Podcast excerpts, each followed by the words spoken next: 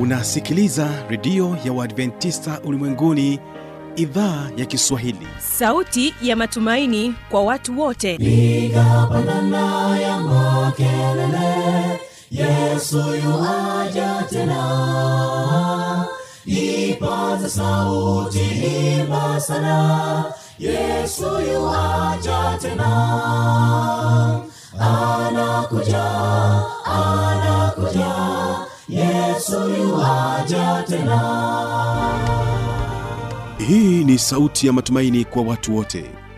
Inayokujia kupitia redio ya uadventista ulimwenguni awr toka kila kona ya dunia tunasikia vita njaa maafa. Hivyo washiria marejeo ya mwokozi. Piga panda ewe mlinzi yesu yuwaja tena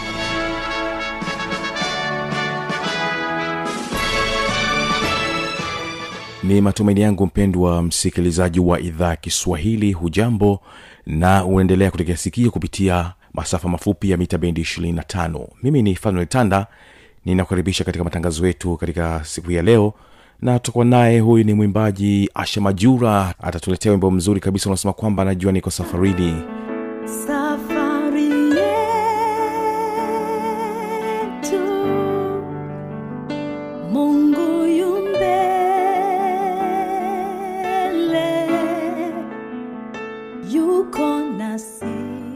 na pia tutakuwa na mwimbaji mwingine huyu anaitwa amina hilat kutoka jijini dar es salaam. Ye atasema ya kwamba anapenda kuhubiri.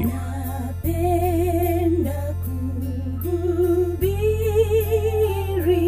habari ya yesu. Wataalam katika tasnia ya saikolojia na unasii kutoka chuo kikuu kishiriki cha jordani hapa mkoani morogoro juko. Msongo wa mawazo wa kujirudiarudia lakini pia kitu kibaya zaidi ni kwamba hizi dalili zi- zisipopata ufumbuzi hizi dalili zinaweza zikasababisha mtu ajiue zinaweza zikamsababishia mtu apate vitendo vya, vya vurugo tunaweza tukasema violent actions. Yaani ni mtu ambaye anakuwa hana ubinadamu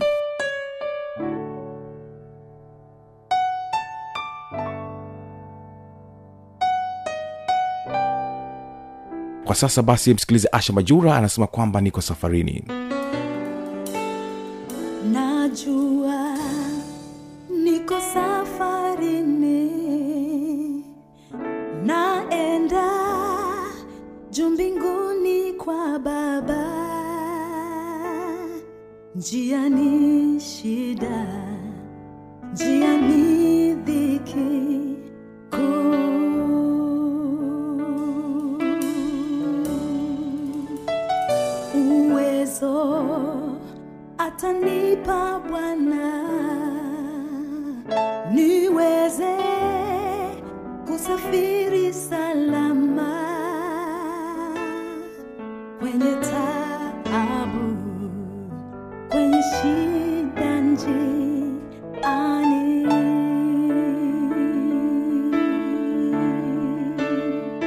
Japo shetani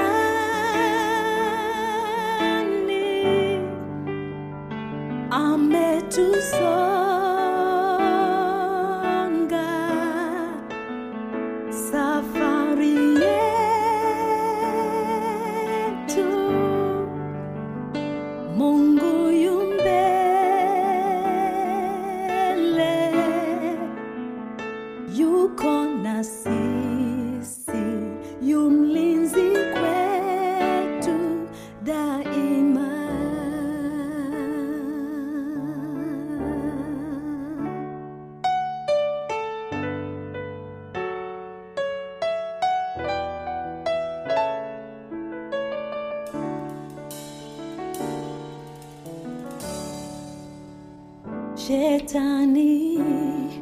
naye nasi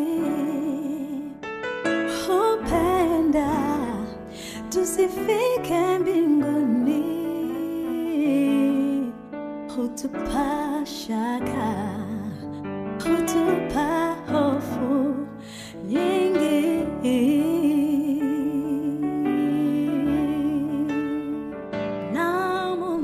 asante sana shamajura basi moja kwa moja ni kukaribishe katika somo zuri katika kipindi hiki kizuri cha vijana na maisha kuhusiana na msongo wa mawazo. Karibu.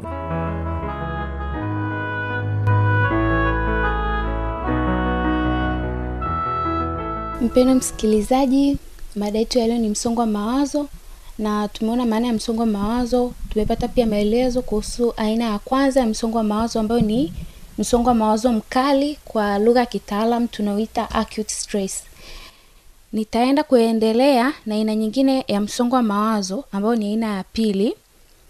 Ni msongo wa mawazo ulio wa kujirudiarudia au kwa lugha ya kitaalam tunaweza tukasema episodic stress. Sasa nataka tuangalie nini maana ya episodic stress au ukisikia msongo wa mawazo wa kujirudiarudia tunamaanisha nini. Hii ni aina ya msongo ambao unatokana na mtu kuwa anapata acute stress au msongo wa mawazo mkali mara kwa mara. Pale mtu ambapo unapata unakuta acute stress imejirudiarudia na ijapata tiba ndo tunai, tunaita episodic stress. Kwamba ni kitu ambacho kinaenda kwa episode. Tukisema episode ni kitu ambacho kinakuwa na vipindi vya mara kwa mara. Sasa kuna baadhi ya tabia ambazo mtu mwenye episodic stress anaweza akawa anazionyesha baadhi ya tabia ambazo mtu mwenye episodic stress anaweza kuonyesha tabia ya kwanza ni watu ambao maisha yao yamegubikwa na macha, machafuko pamoja na migogoro. Hawa watu ambao wana tatizo la episodic stress au msongo wa mawazo wa kujirudiarudia ni watu ambao maisha yao yanakuwa yamegubikwa na ma, migogoro wanakuwa na migogoro ya watu wengine wanakuwa na machafuko. Yani hawana ni watu ambao wanakosa utulivu kwa ajili ya hiyo stress waliokuwa nayo lakini pia ni watu ambao wanakurupuka sana kwenye kufanya mambo. Tukisema ni watu wanaokurupuka kwenye kufanya mambo tunamaanisha ni watu ambao hawafikirii kabla ya kufanya mambo. Yani wanakurupuka. Wanafanya jambo afu wanaweza akaanza kutafakari baadaye hivi hichi kitu nilichokifanya ni kitu gani? Lakini pia tabia nyingine ni watu ambao wanachukua majukumu mengi. Yaani ni mtu ana, anajirundikia majukumu. Mpaka majukumu ambayo hayamuhusu anajilundu, anajilundukia. Kwao akijilundukia majukumu na mambo mengi ya kufanya anakuwa anapata zaidi stress. Kwa sababu si tulishaona kwenye aina ya kwanza ya acute stress ni pale ambapo mtu anakuwa na anajiandaa kukabiliana na changamoto. Sasa kama unakuwa na changamoto nyingi za kufanya na mara kwa mara inakupelekea unapata episodic stress. Mpendo msikilizaji nitaelezea dalili za acute stress au msongo wa mawazo wa kujirudiarudia na hizi dalili zimegawanyika katika makundi tofauti tofauti. Tunayo makundi manne ya acute ya episodic stress au msongo wa mawazo wa kujirudiarudia kundi la kwanza la hizi dalili tunasema ni dalili za kiutambuzi. Dalili za kiutambuzi au kwa lugha ya kigeni na kitaalamu zaidi tunaweza tukasema dalili cognitive dalili za kiutambuzi. Kwenye dalili za kiutambuzi kitu cha kwanza ni kupata changamoto ya kumbukumbu. Watu wenye episodic acute stress ni watu ambao wanapata tatizo kwenye kumbukumbu ni watu wanasausau kwa mara kwa mara. Kukumbuka vitu inakuwa ni shida kwake. Mfano labda alipoweka kitu kitu chake labda ni simu. Unakuta simu anayo mfukoni lakini anaanza kuitafuta tena ndani.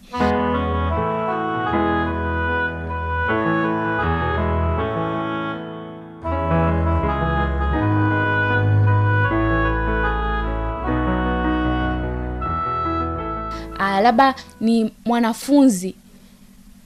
Uko uko darasani ni mtu anasoma lakini kukumbuka vile vitu ulivyosoma na kufundishwa na mwalimu inakuwa shida lakini kitu kingine ni kushindwa kuwa makini.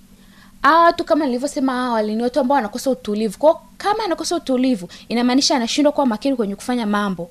Mfano kwenye masomo. Mtu anashindwa kuwa makini na masomo yake. Au ni kazi amepewa mtu kazi kazini kuf, kufanya kazi kwa umakini inakuwa shida. Lakini pia kunakuwa na hukumu isiyo sahihi au duni aa ni watu ambao yani wanatoa hukumu ambayo sio sahihi au inakuwa ni hukumu duni. Tuongelee mfano ni kwenye familia mzazi. Mtoto amefanya kosa lakini kosa ambalo mtoto anakuwa anafanya na adhabu ambayo mtoto anapewa na mzazi inakuwa ni adhabu kubwa au ndogo sana ukilinganisha na kosa la mtoto mwenyewe aliofanya. Mfano labda mtoto ka- kachukua shilingi mia ndani bila kuomba. Lakini mzazi anampiga mtoto labda anamchoma mpaka na moto. Lakini kosa tu ni kuchukua shilingi mia ndani. Kitu kingine ni ugumu katika kufanya maamuzi. Watu wenye ugonjwa wa episodic stress ni watu ambao wanashindwa kufanya maamuzi sahihi. Yaani kupata maamuzi ya swala inakuwa vigumu inaweza kukuta labda ni kitu kidogo tu cha kufanya maamuzi lakini anachukua muda mrefu au lazima aulize ulize kwa watu wengi ndo aweze kupata maamuzi ya jambo dogo tu. Lakini kitu kingine ni wasiwasi. Watu kwenye dalili za kiutambuzi hawa watu ni watu ambao wanapata wasiwasi ni mtu ambaye ana wasiwasi muda wote. Kila muda yeye ana wasiwasi. Ana wasiwasi hata kama amna kitu ambacho kinampa wasiwasi yeye anapata tu wasiwasi. Dalili nyingine ya episodic stress kwenye kundi lingine kundi la pili ni dalili za kihisia au tunaweza tukasema emotional. Dalili za kihisia kunakuwa na baadhi ya tabia za za mtu akipata hizi dalili za kihisia ya kwanza ni kuwa na hasira. Anakuwa ni mtu ambaye anapata hasira mtu mwenye episodic acute stress. Ni mtu anayepata hasira lakini pia hizi hasira zinaweza zikawa ni hasira za hapo kwa hapo. Yani jambo tu limetokea yani ni hasira hapo kwa hapo yani bila hata kufikiria mtu anakuwa ashakasirika. Lakini pia tabia nyingine anaweza akashindwa kupumzika na fadhaa An, ni mtu ambaye ana- anahisi fedhea anashindwa kupata pum, kupumzika yani kurelax. Tunaweza tukasema kurelax yani ni mtu ambaye ni kila muda yani ana mambo ya kufanya. Kama tulivyosema ni watu ambao wanajichukulia majukumu mengi. Kwao yani ni mtu ambaye muda wa kupumzika kwake inakuwa shida kupata. Lakini pia kuhisi kuelemewa au huzuni. Ni mtu ambaye anahisi ameelemewa anahisi jinsi ni mtu mwenye mambo mengi anahisi ana mambo mengi sana. Yani anahisi yani kama dunia imemwelemea yeye. Lakini pia kwenye dalili za kihisia huyu mtu anaweza akapata sonono. Sonono kwa lugha ya kitaalamu tunaita depression. Au anaweza kukosa furaha kabisa. Kwao ni mtu anaweza akawa ana, ana sonono lakini pia ni mtu ambaye anaweza akawa ni mtu tunamwona ni mtu ambaye hana furaha. Ni mtu mwenye huzuni mda wote. Kitu kingine kubadilika badilika kwa mood. Tunaweza tukasema mood swing. Ni mtu ambaye anabadilika badilika. Sasa hivi ana furaha dakika hiyo hiyo tena ana hasira. Yani ni mtu ambaye huwezi kumwelewa. Hatuwezi kumwelewa jinsi alivyo. Yani ni mtu ambaye haeleweki kutokana na hali yake. Mara awe na furaha mara akasirike. Muda huo huo yani mambo yanabadilika haraka haraka sana. Kwenye dalili za episodic kundi la tatu ni dalili za kimwili. Kwenye dalili za kimwili sasa tunaweza tukaona vitu gani? Kwa dalili za kimwili anaweza kawa ni mtu anayepata maumivu ya mwili tukisema maumivu ya mwili tunamaanisha maumivu ya viungo labda ni mtu anahisi mwili tu unaumauma yani kila muda analalamika mi mwezeu najihisi mwili wangu unauma najisikia vibaya. Inaweza ikawa ni dalili ya episodic stress. Lakini kitu kingine ni kichefuchefu au kizunguzungu. ni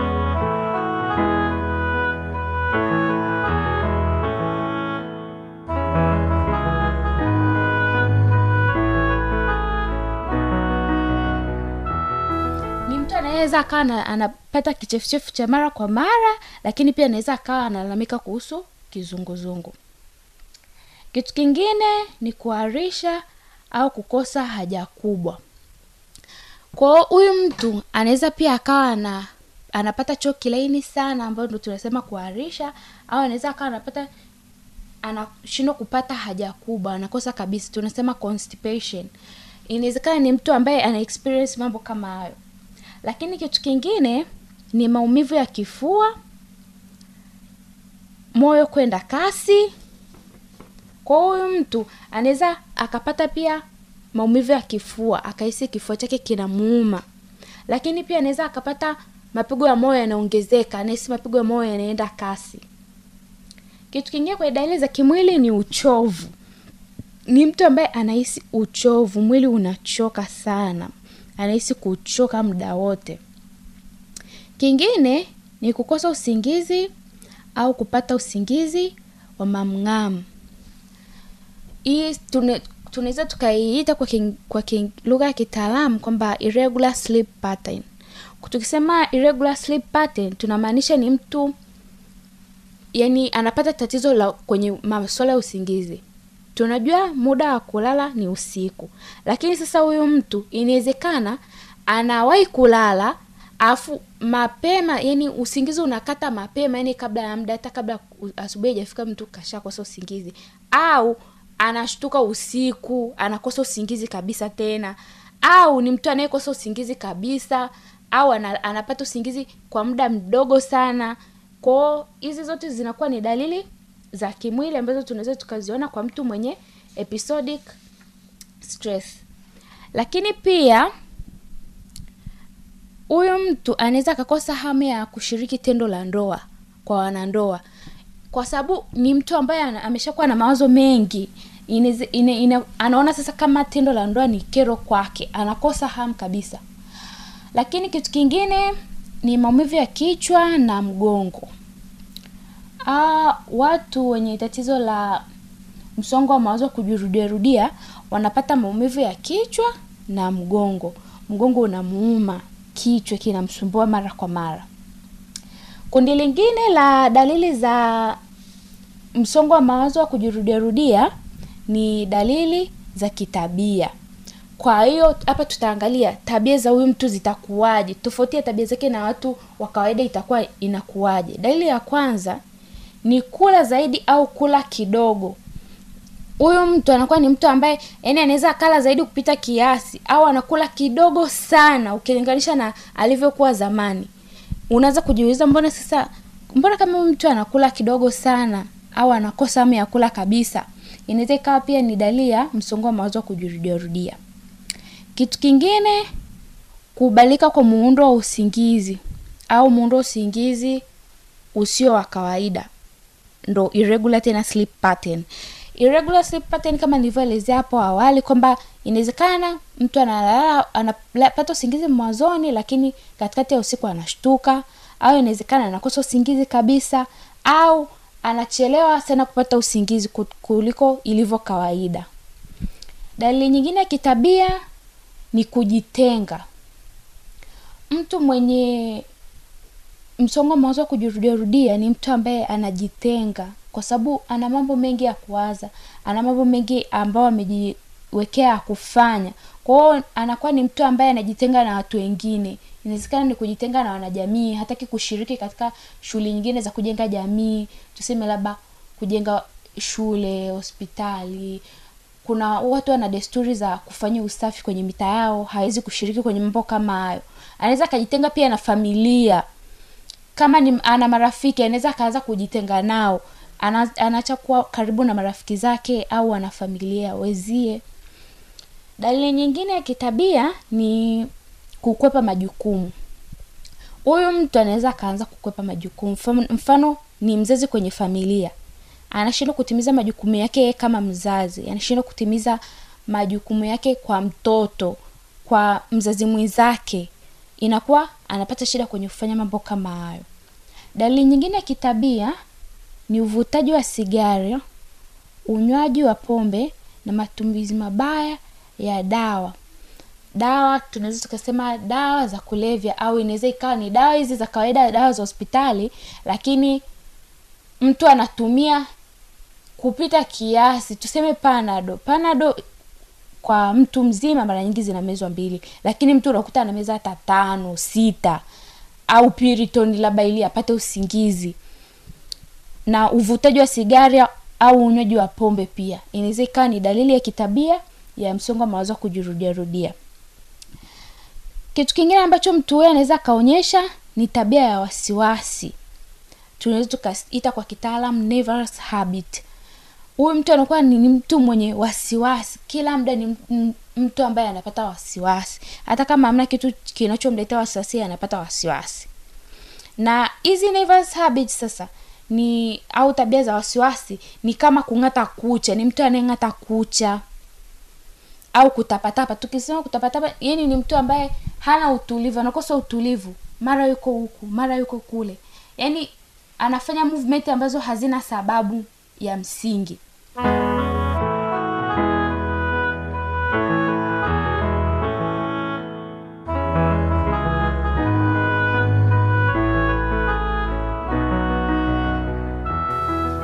ujumla huyu mtu mwenye tatizo la msongo wa mawazo kujirudiarudia au episodic stress anaweza akapata matatizo kwenye mahusiano na watu wengine. Yaani mahusiano yake na watu wengine yanakuwa ni mahusiano ambayo sio mazuri.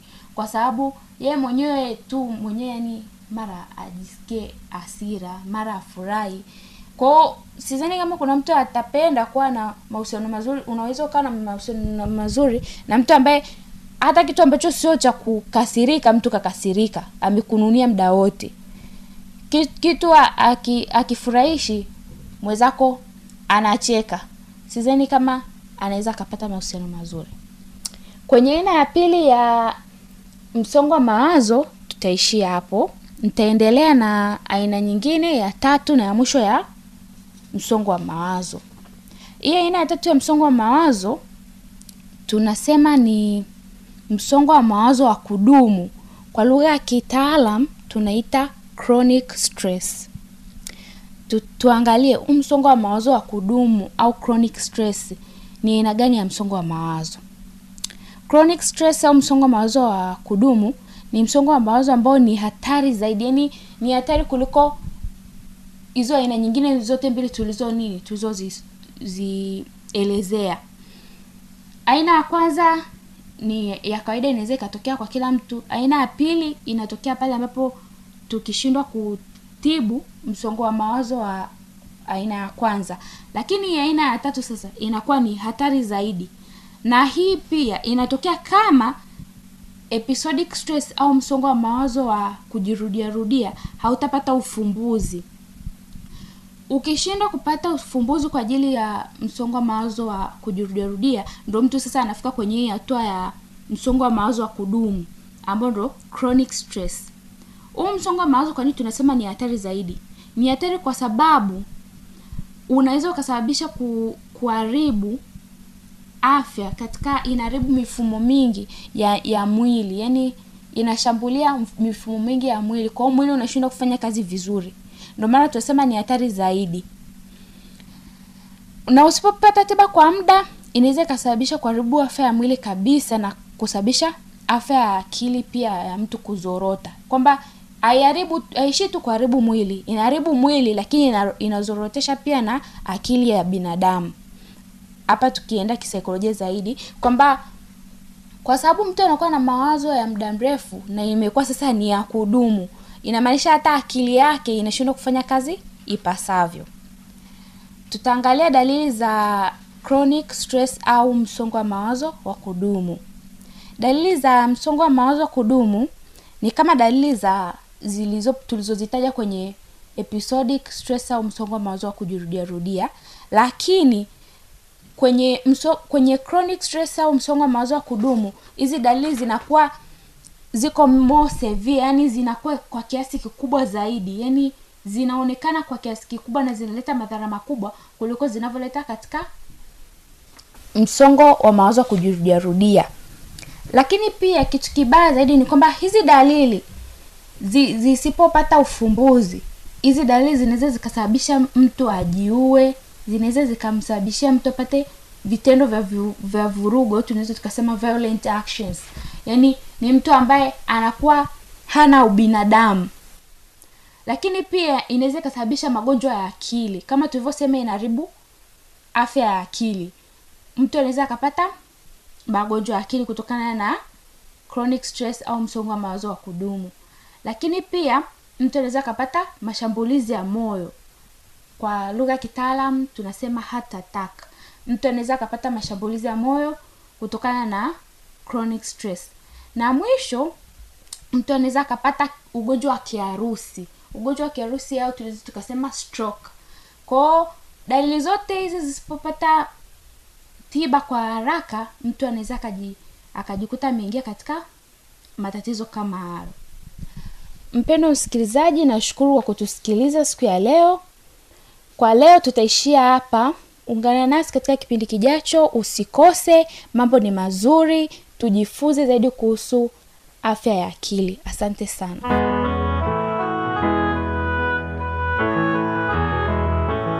Asante sana wataalam kutoka juko. Mungu aweze kuwabariki sana. Basi moja kwa moja mpendo wa msikilizaji kama utakuwa na mawazo mbalimbali utakuwa na maoni unaweza kutujuza kupitia anwani hapa ifuatayo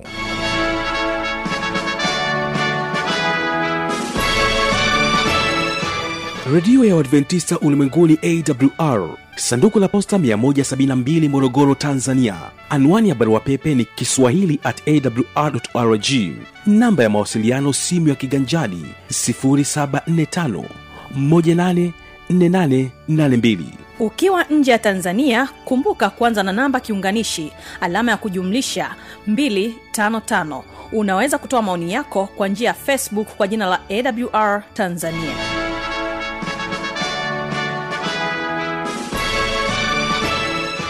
mimi ni fanuel tanda nakutakia baraka za bwana uh, na kuacha naye huyu mwimbaji amina hilat kutoka kule jijini dar es kwamba napenda kuhubiri na ni kushukuru sana kwa kutenga muda wako kuendelea kutegea sikio idhaa ya kiswahili ya redio ya adventista ulimwenguni. Panga miadi tukutane tena katika siku ya kesho katika kipindi kizuri cha sera za ndoa. Asante uweze kubarikiwa. na